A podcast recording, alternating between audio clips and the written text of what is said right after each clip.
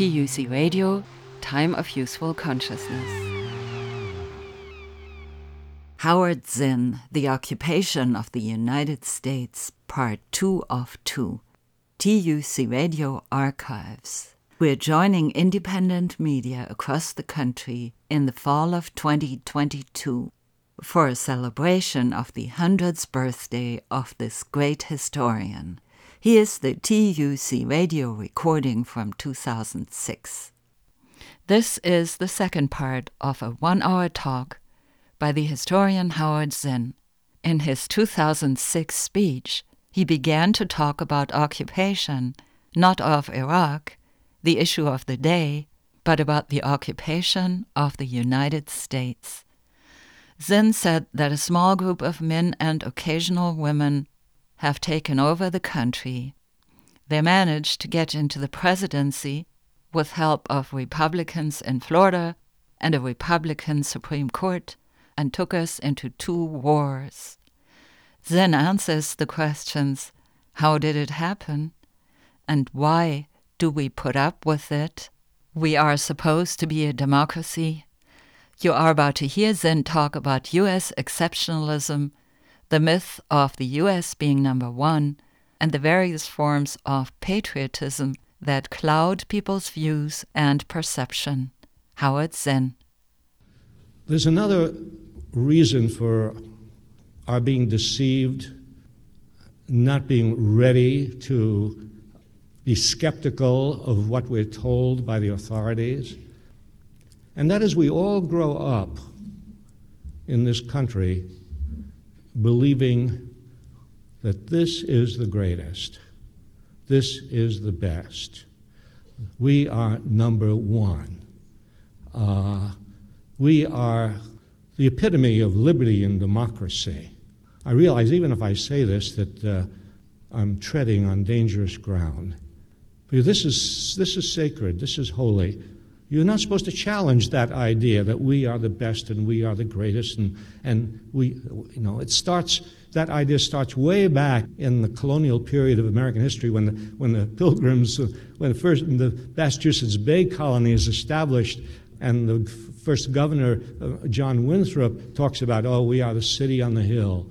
And that was the idea. We, uh, somehow, providence shines upon us. In the, in the 1840s, this was called manifest destiny.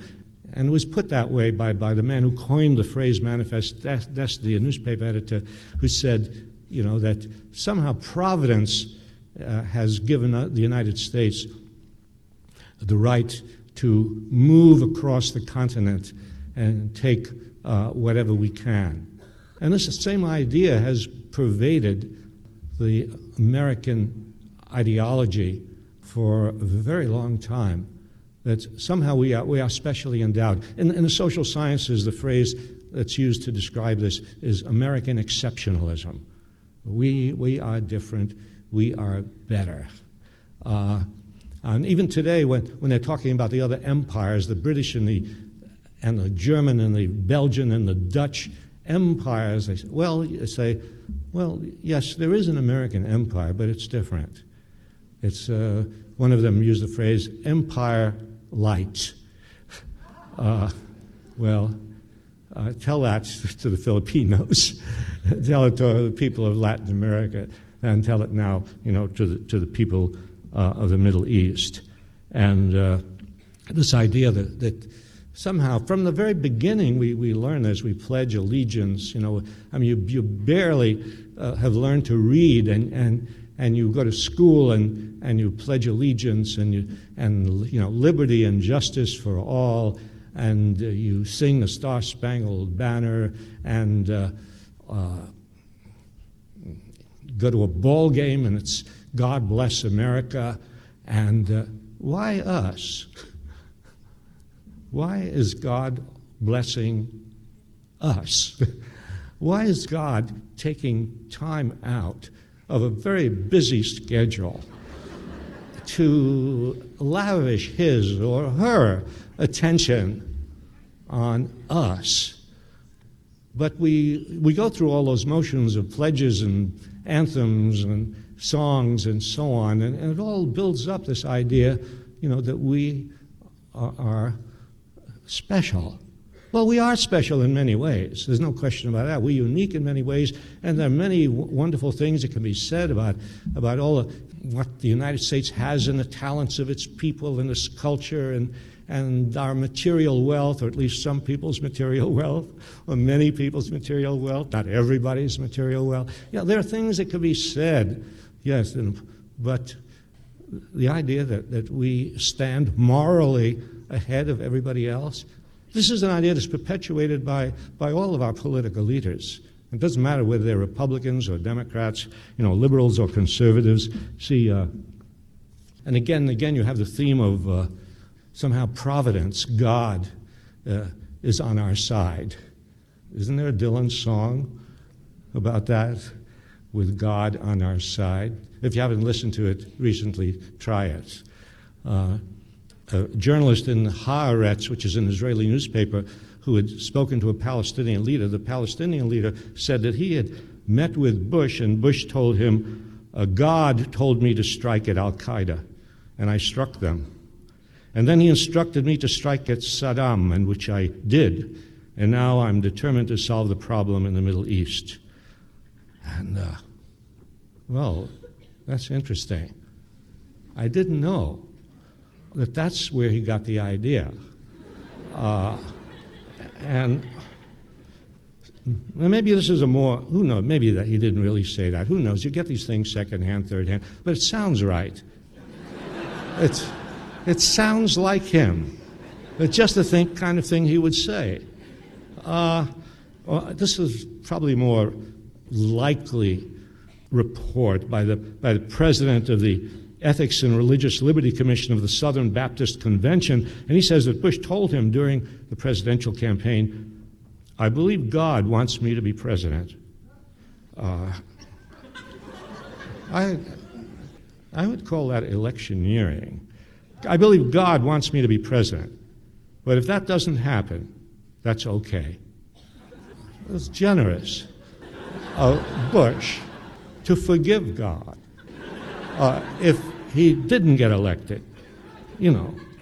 Uh, but as I say, it's, it's, you know, it's not just Bush, and it's very easy to get into a, a rage given this present situation about Bush. But the fact is, Bush is carrying on a long tradition.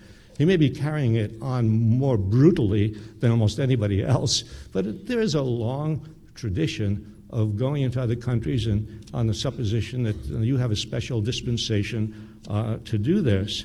And, uh, you know, Democrats and Republicans have, have done it. Uh, uh, Woodrow Wilson, well, Wilson, here's Wilson, tells a graduating ship midshipman in 1914 at the Naval Academy that our Navy and Army as the instruments of civilization, not the instruments of aggression. The idea of America is to serve humanity. Uh, you are not on an errand of conquest, but an errand of service. Well, and then, just to bring it down to the present, Clinton, again speaking in 1992 at the West Point commencement, uh, the values you learned here will be able to spread throughout the country and throughout the world. Uh, the idea of American exceptionalism, you know, is something that, that's very deeply ingrained in American history and perpetuated uh, by the leaders of our country. And it doesn't take much history to begin to question that, to, to question the idea that, that yes, we are the, the beacon, we are the city on the hill, we are the beacon of liberty and progress. And, and, and you find people saying, well, sure, we have our faults, uh, like, you know, slavery. Uh, no, we, we have our problems, but we, we solve them, we settle them. Well, it took 200 years, 200 years of slavery before slavery w- was done away with, or half done away with in this country, because even after the Civil War, uh, racial segregation and lynching and humiliation and economic servitude persisted for another hundred years for black people in this country. That's not something you can simply put aside and say, well, we're the greatest country in the world, but we have our little problems. No. our history, unfortunately, has been a history of marauding, first across the continent, and then into the Caribbean, and then across into the Pacific, and now in, into the Middle East.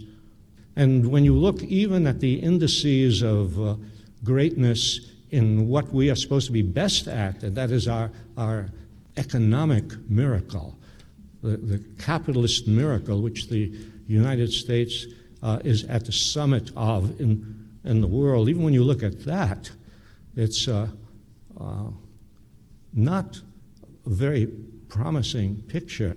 I mean, here's the richest country in the world with 40 million people without health insurance, the richest country in the world where one out of five kids grow up in poverty, and uh, the highest rate of incarceration of any country in the world. Something, uh, something doesn't quite fit the picture of a prosperous, successful, capitalist America. You look at the figures given by the World Health Organization on infant mortality, or look at the figures on, on literacy rates, and you see we're, we're, you know, like number 25 on the list of industrialized countries in infant mortality. There are 24 countries ahead of us who have better rates of infant mortality than we do. Many countries that have better literacy rates uh, than we do here in the United States. Uh, we spend twice as much as any other country per capita on medical care, and yet our medical care is not as good as medical care in other countries in the world. So it's time that we uh, were honest about ourselves. Don't alcoholics have a group where they get up and they are honest about themselves? I mean, right? Alcoholics Anonymous, right? That, some of you may, you know, have had that experience. And, uh, but I, know, I, know, I know that that's, that's what's done. And that honesty is very refreshing. It would be good if we, we could have an organization, Imperialists Anonymous, where, where the, you know, the, the leaders, the leaders of the country would get up, you know, before the uh, microphones on national television and, and be honest about what, what they have done in the world. You know, you know I think that the, the myth of American exceptionalism, of, of our being the greatest, is uh, not something that's easily accepted by people of color in this country. I mean, they know better than anyone else what reality they have faced. If you look at the figures on support of American wars, you would always find that the greatest opposition to America's wars has always been among black people, African Americans in this country. I mean, it's, and it's understandable too. You know, uh, are they going to be told again and again that they're fighting for liberty and democracy and equality? Uh, there's a poem by Langston Hughes, the great black writer of the Harlem Renaissance, which I happen to have with me. Uh, and it's addressed to this idea of, of America, which he calls Columbia. Uh, Columbia, my dear girl, you really haven't been a virgin so long. It's ludicrous to keep up the pretext. You're terribly involved in world assignations, and everybody knows it. You've slept with all the big powers in military uniforms. And you've taken the sweet life of all the little brown fellows in loin cloths and cotton trousers. When they've resisted, you've yelled rape. Being one of the world's big vampires, why don't you come on out and say so, like Japan and England and France and all the other nymphomaniacs of power? Well, but when you talk this way, you talk the way Langston Hughes does, when you say, no, you know, we, we are not the greatest. Let's look honestly and clearly at ourselves if we are going to be a good society, if we want to change things, if we want to deserve the praise that we heap upon ourselves as, as you know, representing sort of the best values in, in civilization. When you start outlining our history in a way that's so, so troubling, uh, what happens? People call you unpatriotic. You know, people say, oh, you're anti American. Uh, how many times have, I don't know how many times you've heard it. Uh, it's hard to live in America without, if you've had a good thought in your head, without being called anti American, you say. And certainly, I've, I've had it thrown at me uh, after I go through a recitation of the things that we have done in the world and to our own people. And, uh, and uh, yes, you're, you're anti American, you're unpatriotic. This is something we, we need to think about very carefully because we have to think about what patriotism is. And, and that's where what I spoke about earlier about the, the difference in interest, difference between the country and the government. Patriotism does not mean support of whatever your government does. The Declaration of Independence makes this clear. The Declaration of Independence is our sort of primary philosophical document about democracy. The American Declaration of Independence says governments are artificial creations. They are set up by the people to ensure certain rights, the equal right to life, liberty, and the pursuit of happiness. And when governments become destructive of these ends, the Declaration says it is the right of the people to alter or abolish the government. Well, that's, you know, that's pretty strong language. So strong that uh, the Declaration of Independence is not a legal document. you know, the Constitution is a legal document. The Declaration of Independence is not a legal document. The Declaration of Independence is something you put on the, on the wall of the classroom, but that's all. When during the Vietnam War there was an Army lieutenant who uh, posted the Declaration of Independence on his barracks wall, he was told to take it off.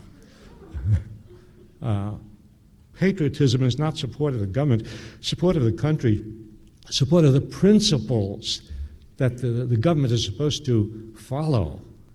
Know, I mean, who is, who is the, the patriot? Is it Theodore Roosevelt or is it Mark Twain? No. Who is, who is the patriot? Is it uh, John F. Kennedy or is it uh, the Mississippi sharecropper Fannie Lou Hamer? We have to think, think about uh, patriotism and think too about a larger patriotism that is larger than the nation.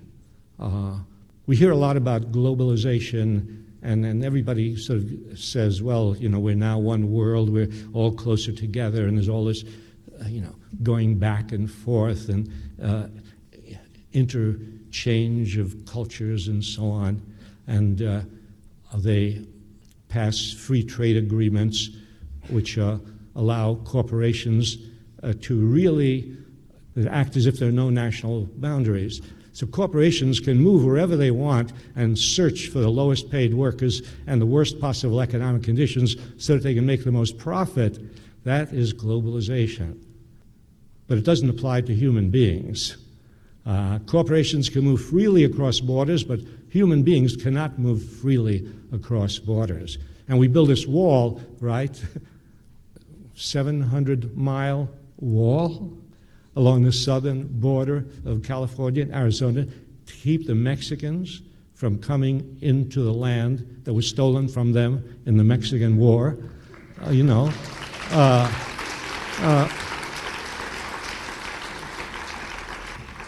I mean, the Statue of Liberty, if, if she were flexible enough, would hang her head in shame. Give me your tired, your poor, your huddled masses yearning to breathe free the wretched refuse of your teeming shore. Send these, the homeless, tempest tossed to me. I lift my lamp beside a golden door. Nobody is quoting that in Congress uh, when they talk about building this wall and keeping other people out. Uh, we have to think about it as one world. We have to think about a world without passports and without visas and without immigration quotas, a world where people can move freely across this, this earth in the way that we're so proud we created in this country uh, a United States where people could move from one state to another uh, without such barriers. If we began to think of, of people in other parts of the world as being our brothers and sisters, our children, well, then we could not make war. Because then we'd be making war against our own children, against our own brothers and sisters. That, that's a big psychological jump to make, but it's a very important jump to make uh, for all of us to begin to think of the human, of humankind, you know, as one. Now, as I say, we, we then could not make war. I think of the fact that we are, we are now engaged in what is called a war on terrorism. And it doesn't take much thought to realize that that is a contradiction in terms. You can't make war on terrorism. For one thing, war is terrorism. And, you know, so, you know, in war, you terrorize people. And the terrorism of governments has a far, far greater possibility of doing damage than the work of this band of terrorists or that band of terrorists. I mean, Al Qaeda could, or whoever it was, could kill 3,000 people in Twin Towers. The United States can kill 100,000 people in Iraq. And that's not called terrorism. So we have to really think seriously about this uh, war on terrorism, which is really a war on other people and a war on our own liberties and a war on a, uh, a, uh, our own uh, resources. And think about what are the roots of terrorism? I mean, if, I mean, what did Bush do after? Uh, and sometimes this question is, is asked me, well, what would you do after you, have been attacked on 9 11 and 3,000 of your citizens have died. What would you do? Well, I know what I wouldn't do. I wouldn't immediately pick out a country you know, that may be harboring terrorists, like 30 other countries, you see, and bomb that country and invade that country and drive hundreds of thousands of its people out of their homes and kill more civilians in that country then died in the Twin Towers and say, we're making war on terrorism. I know that's what I wouldn't do. No, I would think about uh, what is behind terrorism. I guess that would be asking too much for after 9 11 for Bush and Cheney and others to sit down and say, now let's take an intelligent look at terrorism. Uh, well, you know, and let's look at the history of terrorism if they looked at the history of terrorism, they would, they would uh, learn something. They would learn that terrorism is not simply the, the mad, it's fanaticism. You know, anytime you kill innocent people is a, a fanat, powerful and immoral fanatic element, but it's not simply insanity. It comes out of deep grievances that huge numbers of people feel and out of those huge numbers of people, a small number will feel it so deeply, so intensely, that they will commit violent acts. They will engage in terrorism. And if you want to do something about that, then what you'd better do is think about what it is that enrages all of these people and it creates the reservoir of hate that leads a few of them uh, to commit terrorist acts. It's interesting if you look at the, the report of the uh, committee that was set up, the official committee that was set up to investigate 9 11, they actually, in part of their report, they say, no, the, the, the terrorists of 9 11 were not really motivated primarily uh, by religion. It's interesting because, you know, the whole culture, our whole culture and the presidents uh, and so on, all full of this, well, it's, you know, Muslim fanatics and etc., etc., and, and the clash of civilizations and Western civilization and Muslim civil and so on. No, the, the report, this official report, points to says that what seems to be motivating them is our foreign policy.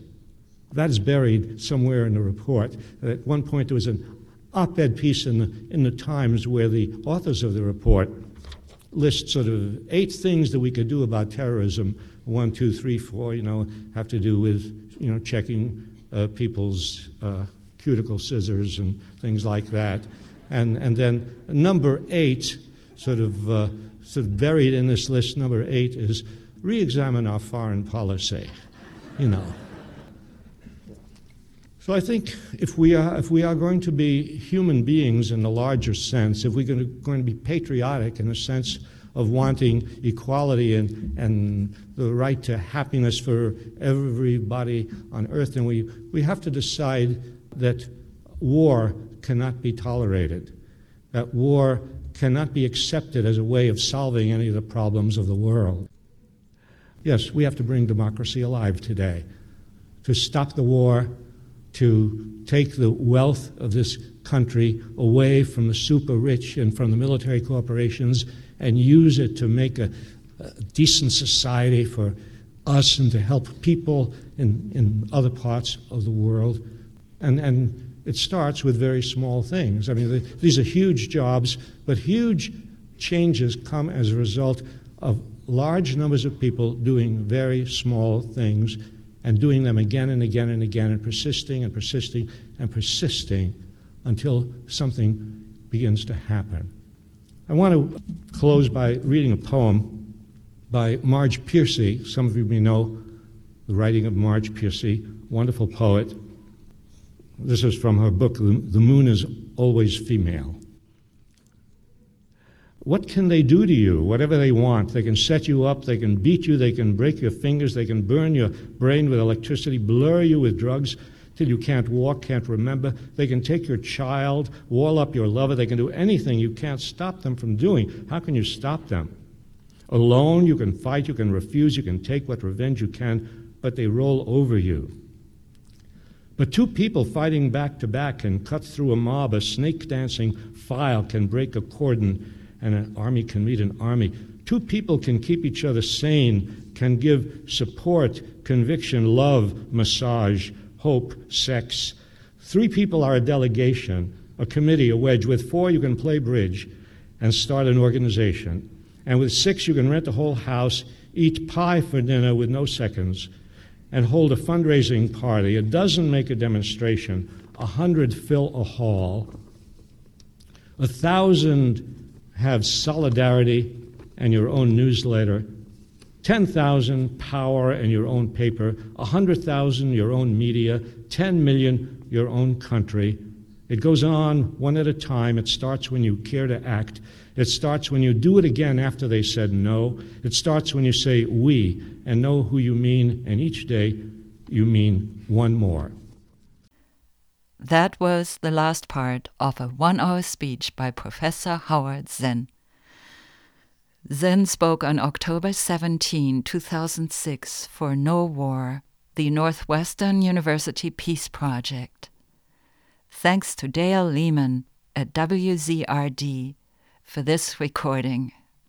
Howard Zinn was a historian, author, professor, playwright, and activist. He taught political science at Boston University and wrote more than 20 books, including his best selling and influential A People's History of the United States. And that was my contribution to the independent media celebration of the 100th anniversary of Howard Zinn's birthday in the fall of 2022. First broadcast on TUC Radio in 2006. You can hear this program again for free on TUC Radio's website www.tucradio.org. There you can also subscribe to weekly free podcasts. My name is Maria Gilardin. Thank you for listening.